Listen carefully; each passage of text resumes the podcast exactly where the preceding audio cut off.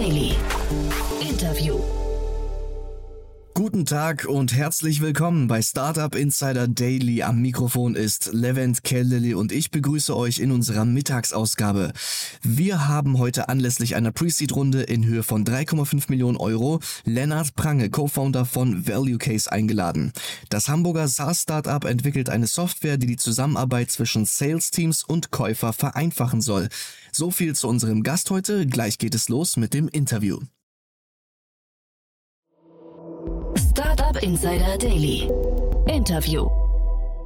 Ja, ich freue mich. Ich bin verbunden mit Lennart Prange, Co-Founder von Value Case. Hallo Lennart. Hallo Jan, vielen Dank für die Einladung. Ja, sehr, sehr, sehr gerne. Ein toller Anlass. Glückwunsch zur Runde erstmal. Vielen, vielen Dank. Ja. Wir freuen uns sehr. Ja, das, das glaube ich. Aber erzähl doch mal, äh, der Bereich, in dem ihr unterwegs seid, das, das klingt ja schon ganz, ganz interessant, muss ich sagen. Ähm, kommt ihr alle aus dem Sales? Wir kommen nicht alle aus dem Sales. Wir haben ähm, unsere beiden Mitgründer, also ich und Jan Niklas, mein Mitgründer, wir haben beide Erfahrungen aus der Beratung gesammelt, haben da aber, ich habe ähm, einen Corporate SaaS dort mit aufgebaut und dort auch die ersten Go-to-Market-Projekte gemacht und begleitet. Das heißt also Hands-on-Erfahrungen in Enterprise Sales gesammelt.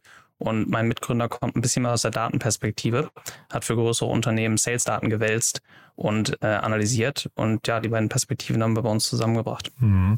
Jetzt, ich habe mir eure Plattform ein bisschen angeguckt. Ich kenne sie natürlich jetzt nicht von innen, aber ähm, ich hatte mal den Marc Grevenick hier von, äh, von ähm, Emlen äh, und habe mich gefragt, ob ihr direkte Konkurrenten seid oder ob ihr euch sogar ganz gut ergänzt. Nee, ich würde sogar sagen, wir sind, wir sind in einem sehr ähnlichen Marktsegment unterwegs und wahrscheinlich auch Konkurrenten. Ähm, bei uns ist sicherlich der Ansatz ein bisschen anders. Wir bauen nicht dasselbe Tool, aber wahrscheinlich hast du unsere beiden Lösungen nicht gleichzeitig. Okay. Dann, äh, also vielleicht Emland für die, die es nicht kennen. Ich habe so verstanden, es ist ein Tool, mit dem man quasi, ähm, ja, ich weiß nicht, Kundendokumente an einem Ort sammelt und sie quasi äh, so ein bisschen eine Ablösung von der E-Mail, glaube ich. Ne? Und wie ist das bei euch? Genau, das ist ähnlich. Wir sehen das, wir haben grundsätzlich ein ähnliches Verständnis vom Markt. Ähm, wir glauben auch, dass die E-Mail ein Stück weit ausgedient hat, insbesondere eben im B2B-Vertrieb, wo man ja noch ja, sage ich mal, im, im Zusammenarbeit mit dem Kunden mit Tools aus den 2000ern unterwegs ist, E-Mail, Telefon etc. Wobei das für die Komplexität der Prozesse eigentlich nicht so richtig angebracht ist. Ne? Da arbeitet man häufig mit sehr vielen Stakeholdern auf einmal zusammen, mit sehr vielen Parteien auf einmal zusammen, die man alle integrieren und zusammenbringen muss. Und es sorgt für wahnsinnig viel Reibung, ähm, wenn dann E-Mail-Anhänge rumfliegen, die man nicht wiederfindet, ähm, gar nicht weiß, ob Dinge angeguckt wurden oder nicht etc. Und deshalb auch bei uns der Ansatz, ähm, im Prinzip teilst du nicht mehr Dokumente via E-Mail, sondern du teilst nur noch einen Link. Ähm, das ist ähnlich wie bei Emlen. Im Detail unterscheidet sich dann ein bisschen. Du kannst bei uns auch Videos, PDFs etc. natürlich einbinden, also mhm. wirklich das rund um das klassische Dokument etwas machen und um, um Multimedia-Inhalte. Wir sind aber auch sehr interaktiv. Das heißt, bei uns gibt es Themen wie zum Beispiel eine gemeinsame Projektplanung mit dem Kunden oder auch einen ja, Quoting-Tool, einen gemeinsamen Business Case zu entwickeln für eine Lösung. Das heißt, da fließt dann auch sehr, sehr viel interaktive Kollaborationselemente fließen da in das Tool mit ein. Wer sind da so die typischen Kunden? Typische Kunden für uns sind derzeit noch äh, Series A bis Series C ähm, Unternehmen aus Startups, im Wesentlichen ah, Scale-Ups, die schon ja einen gewissen Vertriebsprozess etabliert haben und sich da auch stärker professionalisieren wollen und die im Wesentlichen auch im Softwarebereich unterwegs sind oder im Tech-Bereich unterwegs sind. Ähm, zum Beispiel Workmotion ist einer unserer Kunden. Ich glaube, äh, mhm. Carsten war ja auch schon zweimal bei mhm, dir im Podcast. Genau. Und äh, trotzdem spannend, dass jetzt solche Unternehmen dann äh, das quasi zulassen, dass ihr mit so einem Projekt, mit so Projektelementen, Projektmanagement-Elementen kommt. Ähm, äh, würde man nicht eher erwarten, dass, dass ihr euch quasi bei denen irgendwie integrieren und unterordnen müsst? Ja, es ist, es ist eben so, wenn man sich die Landschaft im Sales-Tool-Bereich anschaut, der Großteil der Tools, die da entwickelt wurden in den letzten 20 Jahren, die sind eben nur für den internen für die interne Verwendung gedacht. Ne? Zum Beispiel typischerweise Customer Relationship Management Systeme, CRM-Systeme. Die sind eben nur für den Vertriebler da und da integrieren wir uns natürlich. Was eben dann Lösungen wie unsere davon unterscheidet, ist, dass wir für die Zusammenarbeit mit dem Käufer gedacht sind. Das heißt also, ja, wir integrieren uns natürlich in die Tool-Landschaft. Ähm, aber es gibt dann wenig andere Möglichkeiten, als sowas wie Value Case zu nutzen, um zum Beispiel mit einem, gemeinsam mit einem Kunden eine Projektplanung zu machen. Da gibt's heute eigentlich im Wesentlichen Google Spreadsheets, ähm, vielleicht eine PowerPoint-Slide oder zweckentfremdete Tools wie zum Beispiel Notion werden teilweise genutzt. Hm. Der Janis Zechien in äh, Berlin ist ja auch ein Seriengründer, der macht WeFlow. Da habe ich mich damals schon gefragt. Ähm, ne, also das basiert, glaube ich, ausschließlich auf Salesforce. Ist das jetzt so ein neuer Trend, dass man quasi so immer noch mal so ein Layer draufpackt auf die etablierten Systeme? Das wäre ja bei euch, wenn man so möchte, auch der Fall eigentlich, ne? Ja, es, kann man auch mal schauen, wie sich das Ganze entwickelt mit den CRM-Systemen. Letztendlich ist das natürlich what is not in the CRM doesn't happen, das sagen, sagen uns immer die Sales Leader. Mhm. Letztendlich musst du drin sein, weil eben jeder Vertriebler im CRM irgendwo auch lebt und seine ganzen To-Dos dafür ähm, ähm, hat und auch ähm, seinen ganzen Workflow dort managt. Also letztendlich musst du natürlich in CRM integriert sein, aber die CRMs sind weit davon entfernt, eben alle Arbeitsprozessschritte abzudecken. Vielleicht decken die sogar heutzutage schon zu viel ab, denn wenn du dir Salesforce anschaust oder mittlerweile fairerweise auch HubSpot, die User Experience ist ja eben schon dadurch, dass sie so komplex und mächtig sind, ziemlich kompliziert. Es gibt ja ganze, mhm. ja, ein ganzes Startup-Universum, das sich nur damit beschäftigt, die UX von, von einem CRM zu verbessern und die Dateneingabe zu vereinfachen. Ähm, wir sind eben ein bisschen anders unterwegs, aber klar, du musst letztendlich immer am CRM dranhängen. Das ist sozusagen der Daten-Backbone. Da fließen die ganzen Kundendaten, die ganzen Vertriebsdaten rein, da läuft das ganze Reporting. Ähm, ohne kommt man auch in Vertriebsgesprächen, kommen wir gar nicht weiter. Das heißt, wenn wir sagen, nee, wir sind nicht CRM integriert, äh, wir machen hier unsere eigene Lösung, dann funktioniert das typischerweise nicht. Wir müssen immer einen direkten Draht reinhaben ins CRM. Und wenn es da welche gibt, die noch nicht angebunden sind, dann müssen wir eben sowas wie Zapier oder ähnliches liefern oder eben sagen, ja, passt noch nicht und wir müssen später nochmal schauen. Mhm. Wobei, Fairness halber muss man sagen, HubSpot ist ja auch jetzt fast 25 Jahre alt. Ne? Das heißt, wenn, ich weiß nicht, fast forward, ihr in 25 Jahren lauft ihr Gefahr, Gefahr auch mal zu komplex zu werden? Gute Frage, bestimmt. Äh, ja. Jedes Tool hat ja, äh, geht ja durch Zyklen. Ähm, ich glaube, für uns ist User Experience natürlich ein super zentraler Teil. Einerseits deswegen, weil wir das für den Vertrieb auf der einen Seite optimal halten wollen, aber andererseits auch, weil wir ein Tool sind, das direkt an die Käufer geht. Ähm, und das muss natürlich dann auch immer einen sehr guten Eindruck hinterlassen auf der Käuferseite. Nicht nur, wie es aussieht, sondern auch, wie es benutzbar ist, wie einfach es ist, da reinzukommen. Es ist ja kein Tool, das der Käufer dann jeden Tag benutzt, sondern mit dem er eben von diesem einen Vertriebler versorgt wird. Und dementsprechend achten wir extrem darauf, ähm, eine sehr, sehr einfache UX zu entwickeln. Das ist, ja, sag ich mal, im Herzen der Firma. Wie das in 25 Jahren aussieht, äh, bin ich auch gespannt. Ja, da müssen wir mhm. natürlich stark darauf achten. Und so eure Sales Cycles, ähm, würdest du sagen, man sieht daran, dass ähm, also die Zielgruppe, die du genannt hast mit den Startups bis Series C, ist ja relativ zugänglich wahrscheinlich noch. Merkt man an, anhand kurzer Sales-Zyklen auch, dass das ganze Thema irgendwie gut ankommt, äh, dass, dass ihr wirklich einen Painpunkt getroffen habt? Ja, ich glaube, ähm, was, wir, was wir total merken, ähm, bei uns geht es typischerweise super schnell. Ich hatte heute wieder ein Vertriebsgespräch. Typischerweise, wir haben da noch eine Free Trial, ähm, geht das innerhalb von ein bis zwei Gesprächen. Also es gibt da wenig Lösungen am Markt und es, die etablierten, die es eben gibt, die denken meist über dann ein PDF-Dokument nach und wir bringen eben die ganzen, die ganzen Content-Elemente auf einer Plattform zusammen. Deswegen ist das häufig dann eingänglich, wenn jemand wirklich weiß, was man, was man da sucht. Auf der anderen Seite muss ich auch sagen, der Markt ist neu. Ähm, ist kein etablierter Markt, wo wir jetzt sagen können, wir haben das amerikanische Vorbild, das schon perfekt funktioniert. Mhm. Äh, hier ist Value Case nur für Europa. Ähm, und dementsprechend müssen wir natürlich auch noch ein bisschen Nachfrage schaffen und auch den Markt noch ein Stück weit schaffen, der für die Software letztendlich da ist. Aber wenn ähm, wenn da ein gewisses Buy-in da ist vom Management auf der Sales-Seite, dann funktioniert das eigentlich immer relativ gut und wir kommen sehr, sehr gut vorwärts und unsere Sales-Zyklen sind, sind relativ kurz. Hm. Jetzt habt ihr ja scheinbar auch, ähm, also zumindest man merkt, die Story kommt an, ihr habt ja ähm, ein paar wirklich sehr namhafte Investoren überzeugt. Ich habe äh, außer Picos Capital keinen im, im Captail gefunden im äh, Handelsregister. Das mag aber jetzt an mir liegen. Aber vielleicht magst du es mal durchführen. Ja, sehr gerne. Das liegt daran, dass die letzte Runde eine Convertible-Runde war. Das heißt, ähm, die sind noch nicht im Handelsregister eingetragen. Ah, ja. ähm, und also eine Wandel, äh, Wandelanleihe. Ja, Letztendlich die, die Funding-Historie von Value Case ist, dass wir im letzten Sommer 2021, die Firma ist jetzt ziemlich genau ein Jahr alt, wir haben vor, vor sieben Tagen einjähriges gefeiert, ah, cool. ähm, haben wir mit, ähm, vielen Dank, haben wir mit 500.000 von Picos Capital finanziert ähm, und das Produkt entwickelt. Das war also wirklich Pre-Launch des Produktes. Ach, cool. Und haben jetzt im Sommer 22 eben nochmal drei Millionen Convertible-Runde gemacht das heißt also ja, früher hätte man gesagt, Brückenfinanzierung ähm, mit Live-Produkt nach circa sechs Monaten Entwicklung, dass es gelauncht war, dass erste Kunden hatte, die gezahlt haben und haben dementsprechend Investoren mit an Bord geholt.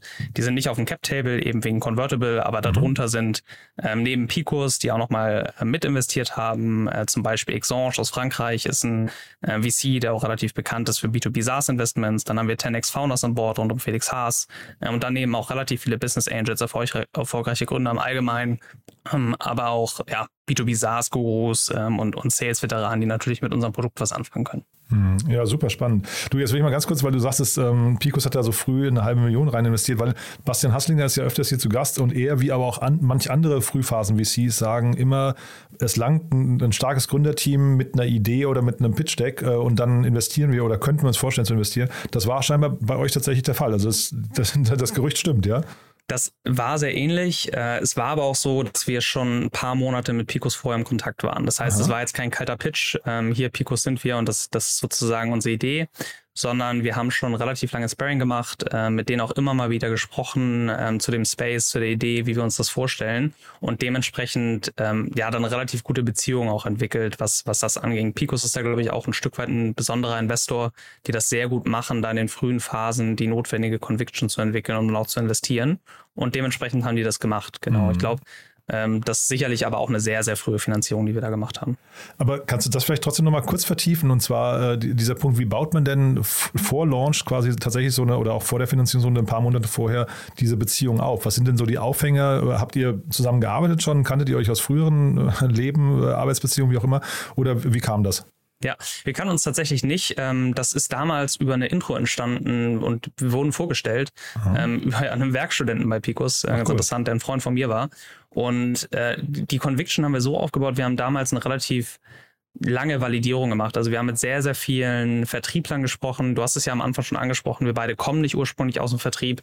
Dementsprechend sind wir auch relativ ergebnisoffen rangegangen. Mhm. Ähm, wir wussten, in welchen Bereich wir rein wollen. Wir haben verstanden, die Kollaboration funktioniert nicht gut. Wir haben das beide gesehen aus unterschiedlichen Perspektiven.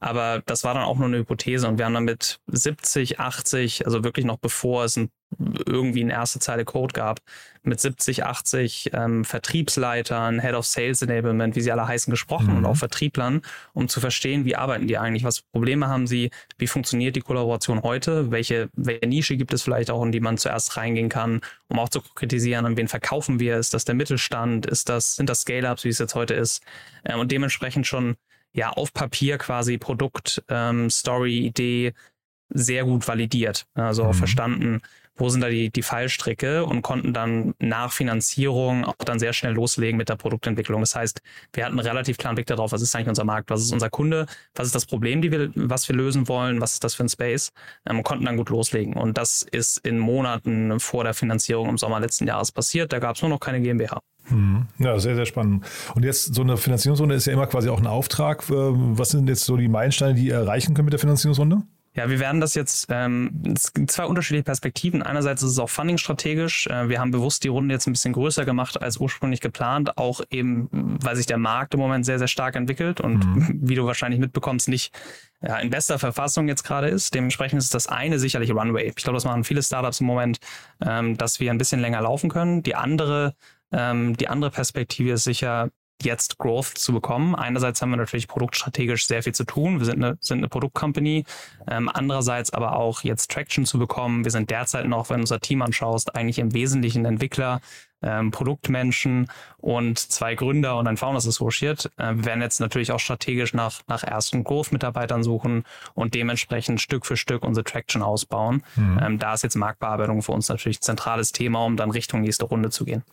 Weil du gerade sagst, der Markt, das Marktumfeld hat sich irgendwie ein bisschen gedreht. Ähm, ich dachte, für B2B SaaS ist das irgendwie äh, vielleicht nicht ganz so tragisch. Ne? Habt ihr, und vor allem für frühphasige Startups, habt ihr das trotzdem schon gemerkt, ja? Wir haben, als wir die Runde angefangen haben, da war Ukraine schon langsam im Gange. Da haben wir es noch nicht stark gemerkt, aber je länger die Runde sich gezogen haben, haben wir schon mehr und mehr gemerkt, ähm, dass durchaus die Investoren vorsichtiger wurden, dass hier und da mal ein Kommentar kam. Für uns ist die Runde letztendlich sehr, sehr gut gelaufen.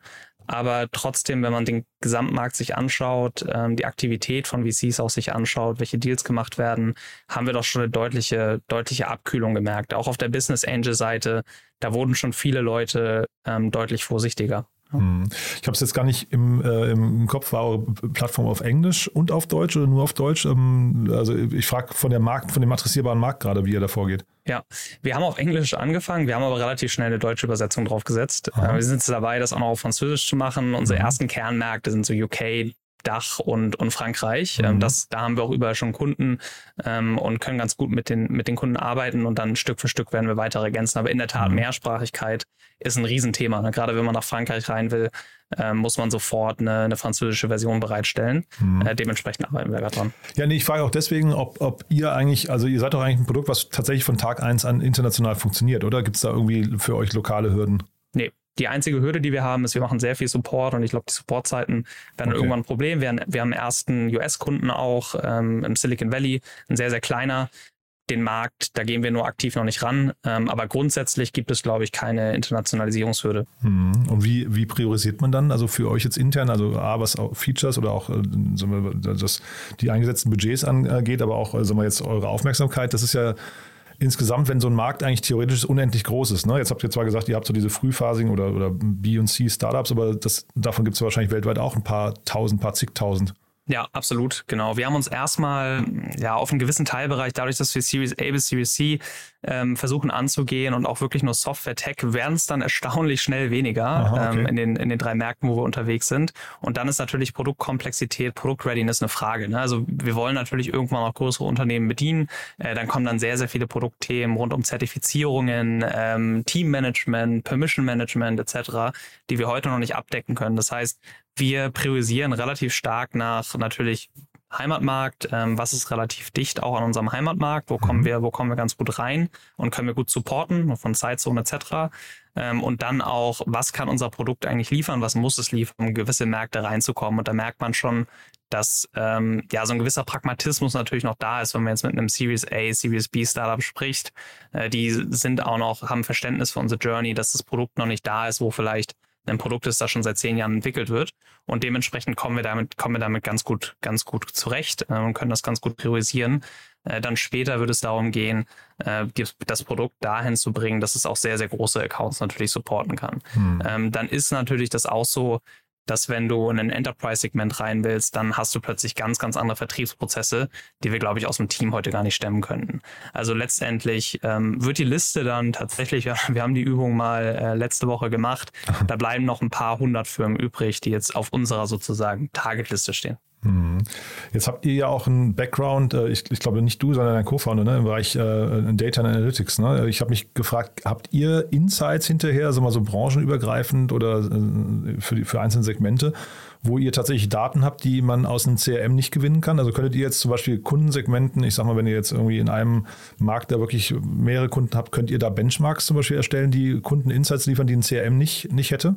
Ja, total. Das, ähm, der eine große Vorteil, den wir eben haben, was eigentlich kein anderes Tool auch im Document-Sharing-Bereich oder im CMM-Bereich liefern kann, ist, dass wir versuchen, die Journey des Kunden end-to-end -end zu begleiten. Das heißt also vom ersten Call, den du vielleicht mit einem, mit einem Vertriebler hast, bis zu, ja, bis zur Übergabe, bis zum Onboarding-Prozess, Customer Success, so heißen ja die ganzen Funktionen typischerweise im Tech-Bereich, mhm. ähm, After Sales. Äh, bis dahin versuchen wir Value Case einzusetzen und wirklich die gesamte Einkaufsreise des Kunden zu begleiten. Und dadurch bekommen wir auch entlang der ganzen Reise Engagement-Daten zurück und können eben tracken, wie ist hier eigentlich das Engagement, wie funktioniert das. Und das können wir einerseits auf der einzelnen Beziehung, also wirklich für den einzelnen Deal.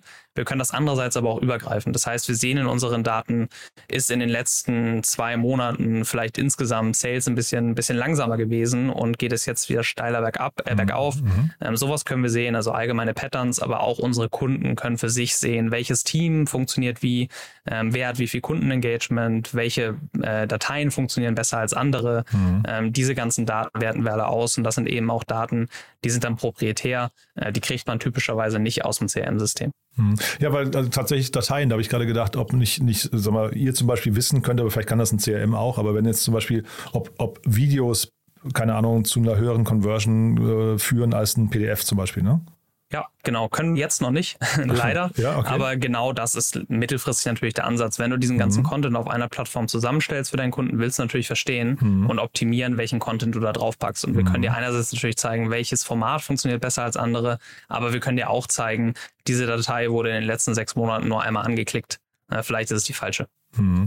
Und sag mal, von wem nehmt ihr jetzt, also Emlen haben wir jetzt besprochen, das könnte ein Konkurrent sein, aber von wem nehmt ihr generell Marktanteile weg oder ist das einfach ein neuer Markt? Du hast ja auch von Markt Education gesprochen. Äh, ist das einfach, müssen da bei der Kundenseite dann auch neue Budgets allokiert werden? Hm, es ist sicherlich zum Teil so, dass da neue Budgets allokiert werden müssen. Wir probieren im Moment noch nicht so stark in die Ersetzung Diskussion zu gehen. Wir haben aber, es gibt sicherlich Tools wie zum Beispiel einen Seismic, die eher im Enterprise-Segment unterwegs sind, so Content-Management-Plattform mhm. oder einen Showpad, ähm, die nicht parallel existieren würden. Also wenn mhm. du uns implementierst, dann hättest du nicht beide. Mhm. Und dann gibt es sicherlich, je weit wir gehen, du könntest zum Beispiel darüber nachdenken, bei uns sowas wie Digital Signing zu machen, dass du also digital signieren kannst. Und dann ist sicherlich auch ein Tool wie DocuSign ähm, nicht mehr nicht mehr notwendig. Ähm, da musst du nicht mehr beide an einer Stelle haben. Und je nachdem, wie wir da die, den Fokus setzen, werden wir sicherlich auch immer eine, eine Ersetzungsdiskussion bekommen. Im Moment ist unser größter Konkurrent die alte Art zu arbeiten, also mhm. E-Mail und, und Telefonanrufe. Mhm. Ähm, und dann sicherlich auch sowas wie, wie ein Google Drive. Ähm, dann mhm. so eine zweite Gruppe sind Tools, die zweckentfremdet werden, wie Notion. Ähm, und dann gibt es sicherlich ganz viele Tools im Sales-Bereich, die jetzt langsam hochkommen, die in einem ähnlichen Segment unterwegs sind wie wir, wie zum Beispiel in Emlen. Hm, super spannend. Du, dann sind wir mit meinen Fragen eigentlich durch. Wahrscheinlich sucht ihr Mitarbeiter, ne? Das wollte ich nicht noch fragen. Wir suchen, genau, wir suchen immer Mitarbeiter, wir suchen Entwickler, ähm, aber jetzt auch eben auf der Growth-Seite unseren äh, Vertriebsmitarbeiter Nummer eins sozusagen ähm, und sind jetzt da relativ aktiv auf der Suche. Also gerne melden, äh, wenn Hamburg? Interesse besteht. In Hamburg oder wo? Ja, wir arbeiten auch remote. Ähm, wir sind in Hamburg, ein Hamburger Startup, aber unser Team ist mittlerweile verteilt. Es ist ja fast kaum noch möglich, äh, einen, einen Software-Startup, glaube ich, an einem Standort aufzubauen. Hm, der Philipp Glückler vom äh, Doppelgänger-Podcast sagt da, in Hamburg ist der, die schönste Stadt der Welt und deswegen auch der beste Startup-Standort. Ja, kannst du das bestätigen? ah ja, ja, das, da bin ich mir leider nicht ganz so sicher, okay. ob ich das so bestätigen kann. Aber grundsätzlich gefällt es uns hier sehr gut. Wir sind beide Nordlichter, ähm, beide Mitgründer, Niklas und ich. Mhm. Und dementsprechend wollten wir hier gründen. Das war auch einer unserer ja, zentralen Themen damals, als wir diskutiert haben, wie machen wir das jetzt. Ähm, da war Standort schon ein großes Thema und wir sind schon sehr Hamburg verbunden. Mhm. Ähm, aber unsere, unser Team sitzt in Köln, in Lübeck, in Berlin, ähm, in Bonn mhm. und halt auch in Hamburg. But there is one more thing. One More Thing wird präsentiert von OMR Reviews. Finde die richtige Software für dein Business.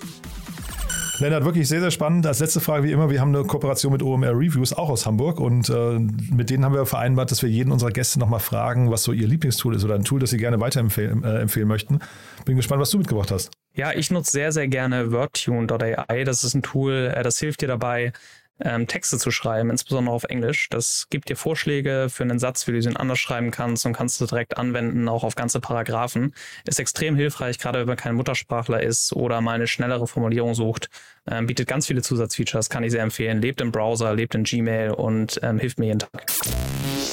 One More Thing wurde präsentiert von OMR Reviews. Bewerte auch du deine Lieblingssoftware und erhalte einen 20 Euro Amazon-Gutschein unter moin.omr.com/insider.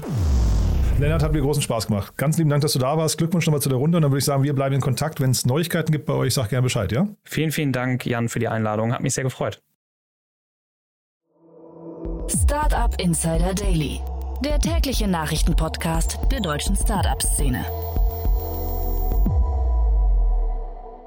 Das war Lennart Prange, Co-Founder von ValueCase im Gespräch mit Jan Thomas. Anlass des Interviews war die Pre-Seed-Runde in Höhe von 3,5 Millionen Euro.